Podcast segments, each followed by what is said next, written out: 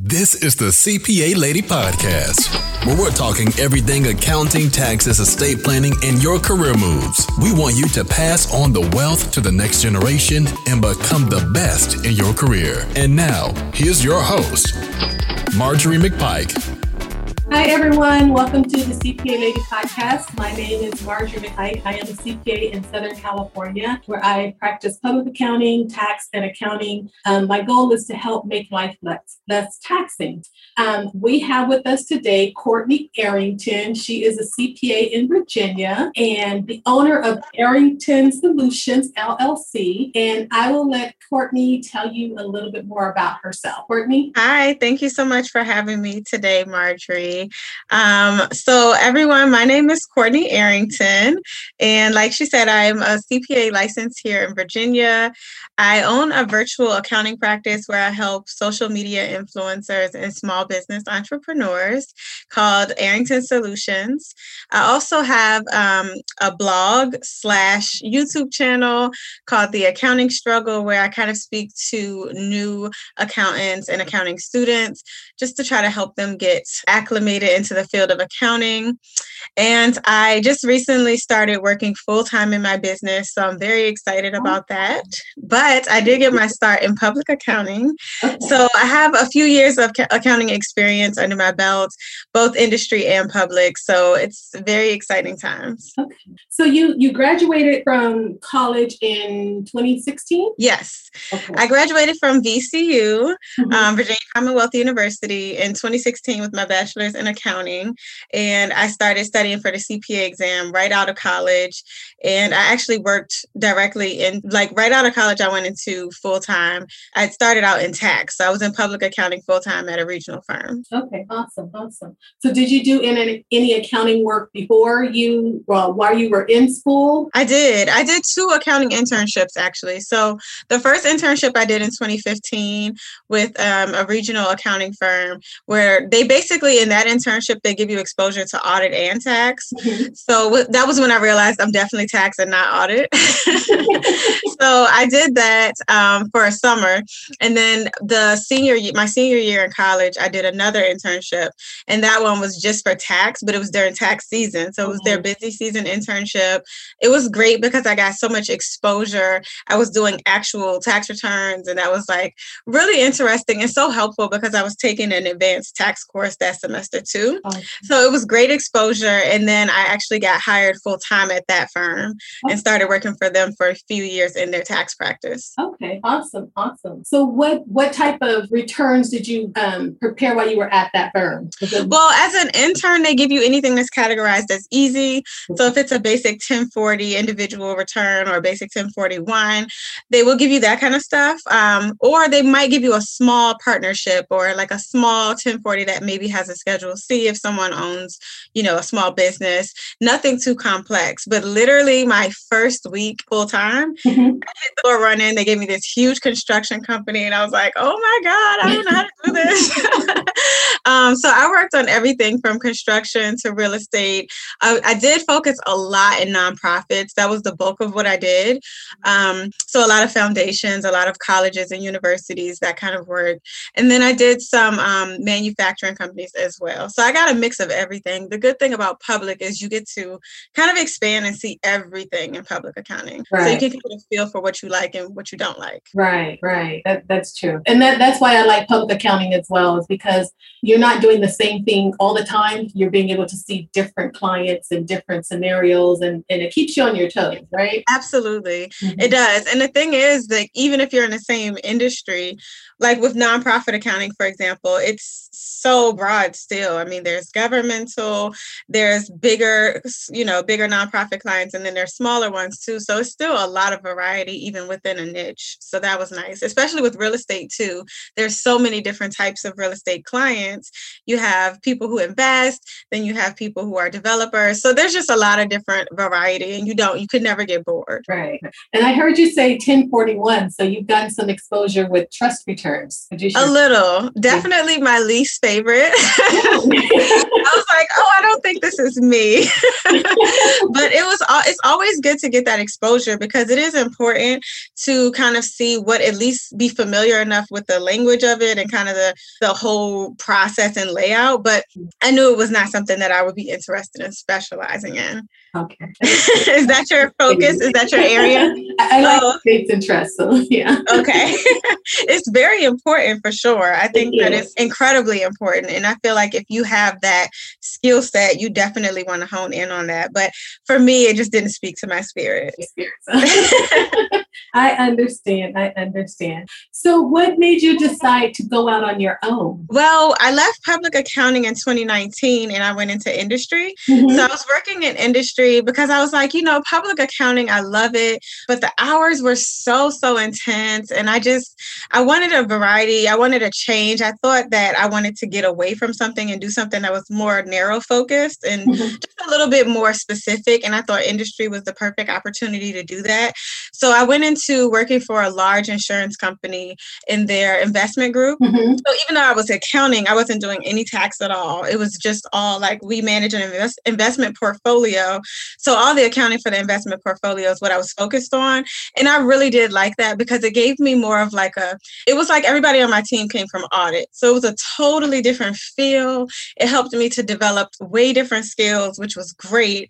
But I missed tax. I had like family and friends and people in the community reaching out to me like, hey, could you do my taxes? And at this point, I'm like, well, sure. It's not a conflict of interest anymore. I actually have a little bit of weekend time. Yeah, sure, I can do that. And then I started doing it on the side while I was working in corporate.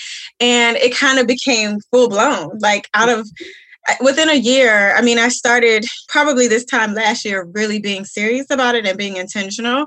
And it kind of took over my full-time job. And it's gotten to a point where I had to make a decision. So I love doing it so much. I decided that that's where I wanted to focus. Awesome. That's very. So how long have you been on your own? So my last day with my corporate job is in 3 weeks. It's in 3 weeks. So I still am working in corporate, but I've been working in my business for over a year now. So I've been doing both, which has been extremely intense, especially because with all the 2020 stuff, that was intense. But then the beginning of this year with this tax season and all the changes and all the PPP stuff, it's really been a lot to keep up with. And so, it's been a lot.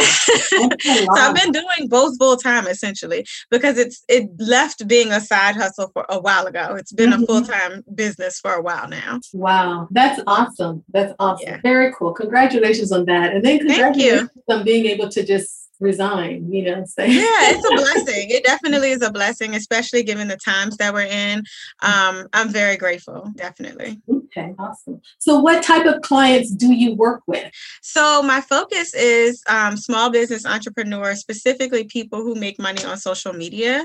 So social media influencers are people who do things like have YouTube channels or blogs, or maybe they make video content for social media like TikTok, Instagram, Facebook. A lot of people I feel like that was a niche that was almost like, I don't want to say ignored, but I don't think people were thinking of it as an industry. Like if they came to them needing help, they would probably take them on as a client, but I didn't see a lot of people marketing specifically to them. I didn't see a lot of accounting guidance specifically speaking to the nature of that type of industry. And because I'm on social media and I have my YouTube channel and I'm just very active on social media, I was like, oh, well, these are my people. These are the people I want to talk to. And these are the people that I want to help. I know they're making money and they probably don't have a lot of guidance. on how to manage the money that, you know, the income that they're making, and understanding that it is a business. Even though you're the brand, you're still a business. So that was why I wanted to work with social media influencers. I mean, I do take clients outside of that, of course, too, but that's my focus. Mm-hmm. So with social media influencers, because you said something about them being a brand, so they probably, you probably find ways for them to deduct things that are not common to an ordinary business person. Say, for instance, a photo shoot or makeup or something like that. Yes. So, for instance, there's one client that I had that they use their dog a lot in their videos. A lot of their video content involves their pet, which they bought specifically for making videos. So that was something that I'm like, well, that's an ordinary and necessary expense for the type of video content that you produce. There are actually cats. There are actually pets that have their own, you know, TikToks and their own Instagrams that are like famous pets. So that in and of itself could be a business. It just, it's all in what you need for your specific business. So we don't, I mean, we work within the laws of the limit of, I mean, the limit, you know, we work within the law, of course, but there are things that are not as cut and dry that you would see in a typical business, and that a lot of people forget about or don't think about because they don't realize that it's something that they have to do for their video content and that it's considered a business expense. That's good. So if you were to kind of give someone a tip that's a social media influencer, or that's kind of starting a business and doing that, like, what would you suggest? Because people always come to me and they're like, well, is this a business expense? Is that a business expense? And I'm kind of like, well, you know, track everything and then I'll tell you if it's not, right? Right. Maybe to not track it, right? Absolutely. That's my same advice. I'm like, it's better to have everything and then I can sift through and say no to this. But if you don't tell me, I'm not going to know. So tell me everything you bought. I just want my clients to know. I want to be on you like white on rice. I want to know everything that you have done. If you made a purchase, I want to know about it. If you're thinking about making a purchase, I want to know about it. There is no, I feel like there are sometimes people who want to be a little hands off, or they feel like, ooh, she's in my business too much. If that's how you feel, I'm not the accountant for you, because I need to be all in your business so that I can help you and partner with you, because we're supposed to work together. Right. So my advice to people is really to track everything and take it seriously. This is a business, especially if this is your, you know, your primary source of income. Don't just think of it as like, oh, this the money's hitting my account every month. I can just spend it. Mm-hmm. You have to pay taxes. You have deductions and things that you need to factor in. So please just track. Even if you're not ready to pay an accountant, or you don't feel ready to pay an accountant, at least track the income and the expenses yourself. Track every dime and keep all of your personal and business separate. Yeah. Can you say that? That's the part that's hard for them. They really struggle with that part. So any income that you get for your business and any expenses that you spend in your business need to be kept completely separate from your regular everyday stuff. And that's the part that people struggle with the most, but it's like one of the most important things. One of the most important things, right? Right. So just kind of elaborate on why it's so important, because I say this all the time. But yes. So it's important for a number of reasons. Number one, it helps to really see how your business is actually performing. When you have everything commingled, it's difficult to see what are the true sources of your income and what is your actual bottom line, because you have so many other, your personal light bill and all this stuff is mixed in. So you think you're losing more money than you actually have in real business expenses. So you can't really make business decisions because you don't know what your numbers truly are. So that's one reason. More importantly, the other reason is the IRS will come and get you. If you get audited, you have to have things separate, especially if you have a setup as an LLC. In order to actually have that limited liability, you cannot commingle funds, because once you start commingling funds, whether you're an LLC or not, they're going to say, oh, it's all one thing because you spend all of it. It's all going and coming out of the same pot. So for legal reasons, you have to keep it separate, and for being able to make decisions on how your business is doing and whether or not you can afford things. The only way to know that is to keep it all separate. Keep it all separate. Right, right. And because I said so. Because you said so. Because it makes it easier for me, right? Yes, please help us. Help us out, right? It's challenging going through, bank statements or QuickBooks transactions. It's like, okay, this looks personal, this looks business, this looks personal, and then you end up with so much personal, right? Yeah. So, yeah. And then the other thing I was going to say is that it's easier because you find a lot of people where they don't track their information at the same time. They kind of wait. And at the end of the year, it's harder for you to remember what you spent something for or the reason why you spent it compared to if you're tracking it right at that same time. Exactly. And one of the things I see, like this year, I had a lot of big cleanup projects where people were like, it's been 2 or 3 years. I haven't done anything. Here are my bank statements. Please help me because the IRS is sending me notices. And so with those, one of the recurring issues that I see all the time is Cash App and Venmo and Zelle. If we could pull over for just a second to talk about that. Let's talk about that. So, if it is, 2021 and in 2019 or in 2018, I'm looking at your stuff, your statements, and you have 700 transactions and it all says Cash App to Lil Mo, Cash App to John, you're not going to remember what that was for. Right. So if you're paying people or you're receiving money via Cash App, it's going to come in as that person's name on Cash App. It's not going to come in as an actual vendor expense. So the problem is I don't know what that was for. If I see all Stripes or all PayPal deposits, I'll know those are sales, but there's no way to really differentiate if this person was someone who was giving you money for dinner because y'all split a bill, or if this was an actual thing that you purchased or got money for in your business.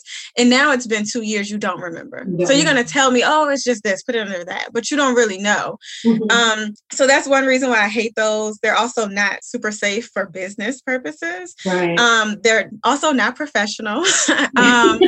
And I really, truly hate them so much. Like I hate seeing that on someone's business account. I know it's one way that you feel like you can avoid the fees, but honestly, I really want to see clients not use that stuff anymore. So I feel like I got so passionate about that. I don't even remember the original question. But oh yes, if you wait too long, you're going to forget things and how to categorize them appropriately.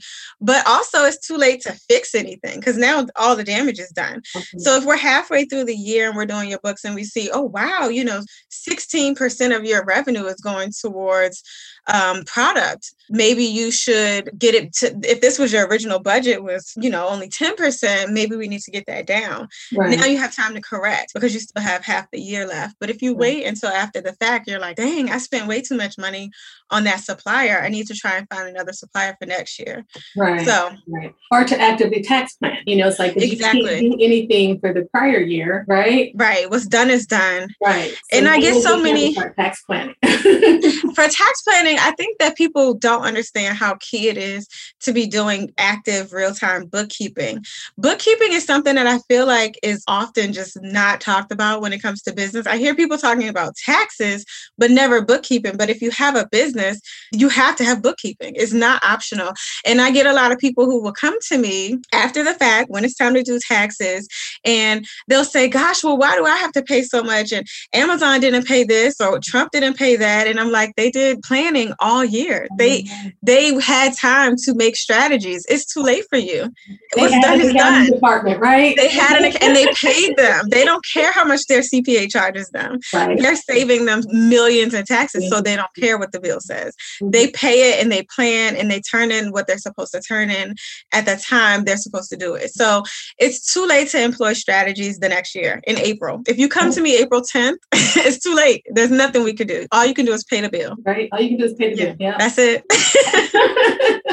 All you can do is pay the bill.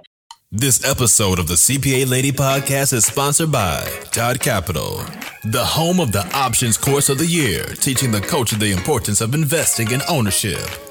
Be sure to tap into our courses and podcasts at Linktree.com/Todd Millionaire. That's linktr.ee/Todd Millionaire. And now back to the show. So you talked about the cleanup projects, because I know I saw a lot of that this year as well, you know, multiple years, 17, 18, 19, 20. Mm-hmm. And then like I've had someone even tell me, it's like, oh, had I done this last year, I would have approached it differently, you know, approached 2020 this year. But so I know we talk about QuickBooks and tracking. Do you have any other suggestions or ways that people can track? Because a lot of times, like you said, people don't want to pay. The CPAs we know are underpaid and under-respected, I would say, right? Mm-hmm. They will pay a lawyer bill faster than they will pay a CPA bill, right? Yeah. Yeah. I don't think they realize the value. That's probably why. They don't realize the value. Okay. So how do we change that? And I guess that kind of points to the accounting struggle. Does that take us to there? Well, kind of, yes. I mean, one of the things that I kind of speak about a lot on the accounting struggles, more so geared towards accountants, but really I want to start creating more content focused for people who need accounting and just helping them to understand the value of it and the importance of it. Because like you said, people know, okay, I'm in trouble. I need a lawyer. They're going to help me. I have to pay whatever they want to charge me. Mm-hmm. But a lot of times we're so reactive to things instead of like when you start a business, that's when you need an attorney. That's when you need an accountant. Right. It's not like, oh, now the IRS is sending me letters. Now I'm in trouble. Now I need help. Because again, now it's too late to really do anything and to get out in front of these issues. So I think that if people had a better understanding of like the value of the work that we do, a lot of people hear CPA and they're like, oh, taxes, which of course me and you, we do taxes, but that's not all you can do as an accountant. So in the accounting struggle, I talk about all the different careers you can have in accounting, and some of them have nothing to do with tax, but they all add so much value to the actual business. And no matter what industry you're in, no matter what size your business or what stage it's in, accounting is a part of it. Whether you're doing it or not, it is a part of it. So there is no business that exists that does not need or have some sort of accounting. It just doesn't exist. It's the backbone of any business. So if people had a better understanding of like what value we bring to the table, how we help you to increase your bottom line, how we help to save you money on your taxes, and how we help you to reach your goals financially overall, if people really understood that, and I think they would be more willing and more eager to go out and get that help early on.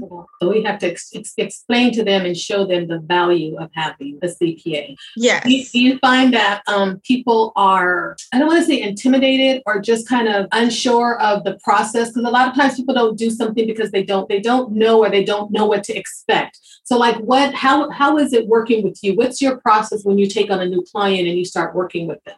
And I think that that's one of the reasons why I like to work with the area that I work in. These are not necessarily I'm not saying they're not business savvy, but these are not people who have that much exposure. Oftentimes they're new business entrepreneurs, they're first generation, and they are just like, I don't know, the internet told me I need an accountant, so that's why I'm here. That might be the first thing they say.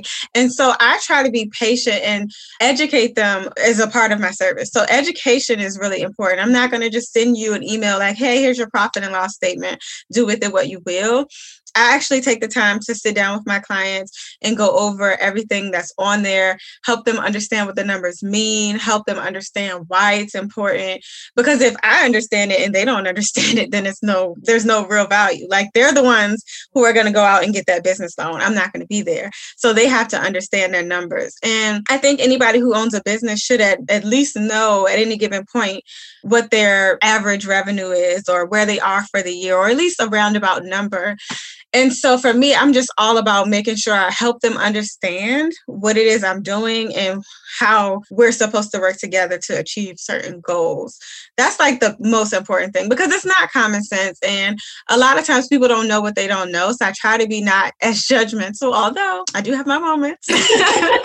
I just try to like really help people and be patient and just explain things to them in a way that's like layman's terms. My goal is not to make make you feel like you're not as smart as me, because you are smarter than me and you're the expert in what you do, but this is my expertise. And so let's, you know, bridge that gap. And I like that because just a little shameless plug here, but I wrote a course, it's called Understanding My Taxes. And it was geared for individuals, but it just goes over the different types of tax returns or types of entities. So like a sole proprietorship, how that's going to affect your individual return, a partnership, an S-Corp, you know, and it kind of just helps people, just kind of goes over the basic income tax return, because I feel as though it's important for people to know what's on your return, why you're having to pay, and what you can do different, you know? Absolutely. And just having that relationship. But even if you have someone do it, I feel as though you should still understand what's going on and be able to check it, because you know, you're also signing up on that return too, right? Mm-hmm. You know, as an individual, yeah, definitely. That is correct. So, yeah. But yeah, I think education is the key. We have to continue to educate. So we talked about Venmo. Can we just touch on PayPal? What's been your experience with PayPal? Okay. So PayPal, as it pertains to QuickBooks, is a very hot mess. It gets the processing. And the reason why is because PayPal is both a bank essentially and a processor. It's like a payment processor and it can hold the money. Mm-hmm. So it gets real tricky in QuickBooks. If you're managing your own QuickBooks and you have your PayPal linked as one of your banks, you have to get on YouTube and really sit down and watch those videos to understand it, because you will duplicate transactions and you will record things wrong, because PayPal is very tricky in QuickBooks. Mm-hmm. However, I do like PayPal as a payment processor. They do take forever to release your money now. If you need your money today, don't use PayPal. But I like PayPal as a payment processor because for one, it's almost always one of the payment options. When you go to a website, there's usually like Visa, MasterCard, PayPal. Mm-hmm. So it's nice to be able to just easily check out. So it's a good option for your clients or people who you're selling to, which I do like that. And then I find it to be one of the more safer platforms, and it's actually like PayPal for business. So it's not just like your personal PayPal, which Cash App does offer a business for Cash App, but I prefer Square.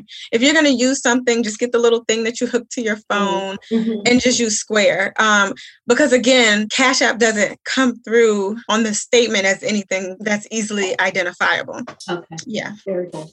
So with your clients, what type of tax planning strategies do you do? Tax planning strategies? I'm sure you do. I do. So I do, I do quarterly tax planning with my clients, especially my bookkeeping clients, and then some of my higher earning individuals who I do 1040 work for. But as far as like tax planning strategies, I do sit down with them and go over their options with them, especially people who are going to have a huge bill at the end of the year. We talk about some of the things they're potentially missing, what they could do differently if they're in the right taxing structure. I have a ton of people who are, this whole LLC S-Corp thing is getting very popular on the internet. And so I have a lot of people who are like, oh, I need to be an S-Corp. And I'm like looking at their numbers and I'm like, no, you don't. Mm-hmm. And then there are a ton of people who don't know anything about being an S-Corp, but they're an LLC and that's all they know. That's where they started and stopped, but they're making tons of money, tons of net profit. And so just introducing them to different taxing structures and different ways that they can save on their taxes and what all the pieces of the puzzle are. Like if you have your own business, but maybe your partner, someone you're married to, or you have children, these are also things that are going to impact your final tax bill. So we try to get all of that information into the picture and just plan all throughout the year so that we're not hit with any surprises like, oh no, now I have to pay $50,000 and I didn't know that was going to happen and I don't have it. You know, we don't ever want that. Don't ever want that. Right. I like the plan throughout the year, you know, always be looking at your finances to see where you are, you know, if you need to pivot, especially with the you're like an LLC, you know, is it time to become an S-Corp? You know, should you be paying yourself a salary? You know, how much are you making? So yeah. Right. Yeah. And coming up with a salary that's reasonable, something that isn't going to get you into hot water with the IRS. I'm always trying to talk to my clients like I'm an IRS auditor, and sometimes it could be a little much for them. I had a client tell me before, I feel like you're the feds. I don't mean to be that way, but I don't like to be unrealistic with them. I don't want to sell them a bunch of lies and say, oh yeah, write off everything, your work clothes, all this random stuff that I know could potentially hurt them down the line. So I try to ask them or think like a little bit more prudent, a little bit more conservative. Of course, we're going to work within, you know, the bounds, but I just don't want people to end up 5 or 6 years down the line saying, oh, Courtney misled me. Right. That's and have something on the return that they can't support. So yeah, right. That's a big one. That is the biggest thing. If you can't back it up, even if it's true, it doesn't mean anything. You have to be able to back it up. You have to be able to back it up. And that's a good thing too with keeping track of things now, right? Right. Where you can document what it is that was done. I know someone was telling me that someone said, take a picture of your office, like your home office. It's like, take a picture of it and save it. Yeah. So that if anything ever came up with the IRS, you can actually prove to them, hey, I had an office space. You know, then the more documentation that you have, the more they're going to back off, right? Right. Yes. If your numbers, if everything is solid and intact, there's really not much argument. But if it's you against them and they've been doing this for 50 years and you're like this 21-year-old person who's a TikTok star who's like, I thought I could write off all this stuff. I'm sorry. Like, it's going to be so easy for them to chew you up and spit you out if you don't know and you don't have support, and it's just not worth it. It's not worth it. It's not worth it. It's definitely not. So let's talk about the accounting struggle. We kind of touched on it a little bit, and I'm part of an organization. It's called the Alliance of Black Women Accountants, and we were formed for the purpose of mentoring, empowering, and supporting women of color in the accounting and finance profession. So that I like the accounting struggle. I like that you are doing that, and I like that there are so many of us that are trying to reach us that have done it, because you usually don't find too many mentors. No. So. No. So it's especially like, okay, now post 2020 and all of the uprising and all of that, of course, people are talking about it a little bit more, the whole like underrepresentation and let's get things to be more diverse and all of that. And that's great. But I started getting into the accounting industry in 2015 is when I did my first internship in public accounting. Mm-hmm. My first internship I remember going to my intern class, like we have this big get together at the end of the internship. It was in Folly Beach, and I went and I was so excited. There were probably like 75 interns, maybe even 100. There were two of us who looked like me. And I was like, ooh, I stand out here. I never realized I stood out that much. Mm-hmm. So definitely there isn't a lot of diversity. Even still, there's a long way to go and a lot of opportunity. It's still very much an industry that is predominantly white, predominantly male, and just not a whole lot of diversity. So for me, when I first started the accounting struggle, it was honestly just because I needed to find other people who were struggling with accounting, literally how it sounds. Mm-hmm. I started in 2017 or 2016 when I first started working, because I was like, oh my God, this is so much harder than I thought it was going to be. I did well in school. I did well in the internship. And now they're giving me these big projects and I cannot keep up. I can't be the only person struggling with this. So for me, whenever I kind of learned a new thing or had like an aha moment at work, I would write about it. Mm. And then I started documenting my CPA journey. So when I first graduated, I took 2 sections of the CPA exam and I passed them. It was fine. And then I started working full time and I was like, okay, just 2 more and then I'm done. Mm-hmm. Oh my God, those last 2, it was such a disaster. Like I kept failing. Then the ones that I passed had expired. It was just around and around and around and around. And I was talking about that on my accounting YouTube channel the whole time. I was just like, yeah, I failed, but this is what I did to prepare for my retake. Mm-hmm. And this is what worked for me. Here are all the study skills that didn't work. Here are the study skills that do work. So the accounting struggle for me is almost like, it's like service work. I just want people to learn from my mistakes. I've made so many and will continue to make some. Mm-hmm. So I want to share like victories, but I also want to share like things to watch out for, because I don't think it should be lonely. For me, it was a very lonely experience. I felt like everybody in my firm was just so high achieving and just of a different life and background. And I felt like, oh, I'm like the lonely the homely person who just can't get it together. I feel so bad about this. And some of that was probably just me being dramatic, but a lot of it was real. And so I wanted to just kind of share that for other people and be visible to them, to the people who are not acing it, the people who are failing multiple times, just to help them understand, like, this happens, but you can pass. Just keep going. Yes. Yeah. It does. That's awesome. And I like that you write about it, because my CPA journey wasn't easy, but I never wrote about it, you know, because there's so much shame. There's so much shame. Like, everyone's asking you, how did you do? Did you pass? Did you pass? It's score day. And you're like, no, I didn't. And because you have to be intent, you have to be intense and intentional when you're studying and, you know, really focused, and life happens, you know. It's like, I recall studying for the CPA exam, and I would be at a football game with my son, you know, because I had to, you know, I still had to be a mom, but I was still working, but I was still becoming a CPA, you know. So the pass and the fail and all that stuff, I know all about it. I actually talked about it on, she's called the Black CPA Lady. Have you met her, Jacqueline Anderson? No, I have not. I'm going to connect the two of you guys, because she has a YouTube channel, and she just talks about the challenges of becoming a CPA and what it means to you and stuff like that. So I was on her YouTube channel, and I actually kind of dug through, you know, how many times I took the exam, and, you know, did I pass and did I fail and all that. And I was telling her about, you know, I actually passed audit, like it was the last one I needed to take. I passed audit, but they told me I failed it. And so that is a different type of evil. So they told me I failed. And so I lost credit on BEC. So I had to retake BEC, which I did. But then when I took audit again, I got like a 74.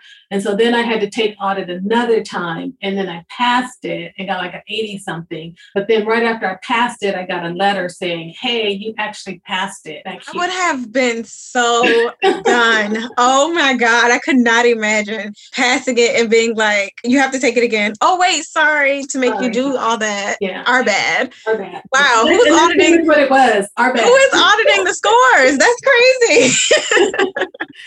Wow. But it just shows perseverance, right? Right. I feel like that's a huge part of the exam process. It almost has less to do with the exam skill set, and just, I feel like there are some people who think that it's something that you should be doing in your strategy. Some of it is really just, is it your exam? Is this the one that you're going to pass? And are you going to have the wherewithal to keep going if you didn't pass? Right. I feel like that's a huge part of it. It's like a test of your strength. So for me, failing was the best thing that could have ever happened in my life. The repeated failures really taught me a lot about who I am and how I view things and how I approach challenges, how I overcome them. So if I had not done all of that, I probably would not have the bravery to be like, I'm going to work full time for myself. I know I wouldn't, but I've already seen what the repeated failure looks like. I already felt and experienced what it feels like to fail. So I know if I fail, that's never the end unless I just stop there. Yes. So it's fine. That's so good. Thank you. It's never the end unless you stop there. Yeah. Very, very cool. That's a good place. So even in accounting and finance, your business, I see great things happening for you. Thank you. Great niche.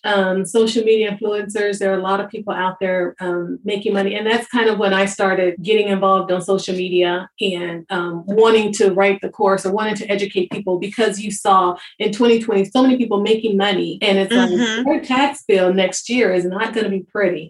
No. And they have no idea. You're telling them and they're like, what? I have to pay taxes? And it's like, yes, girl, you made $500,000.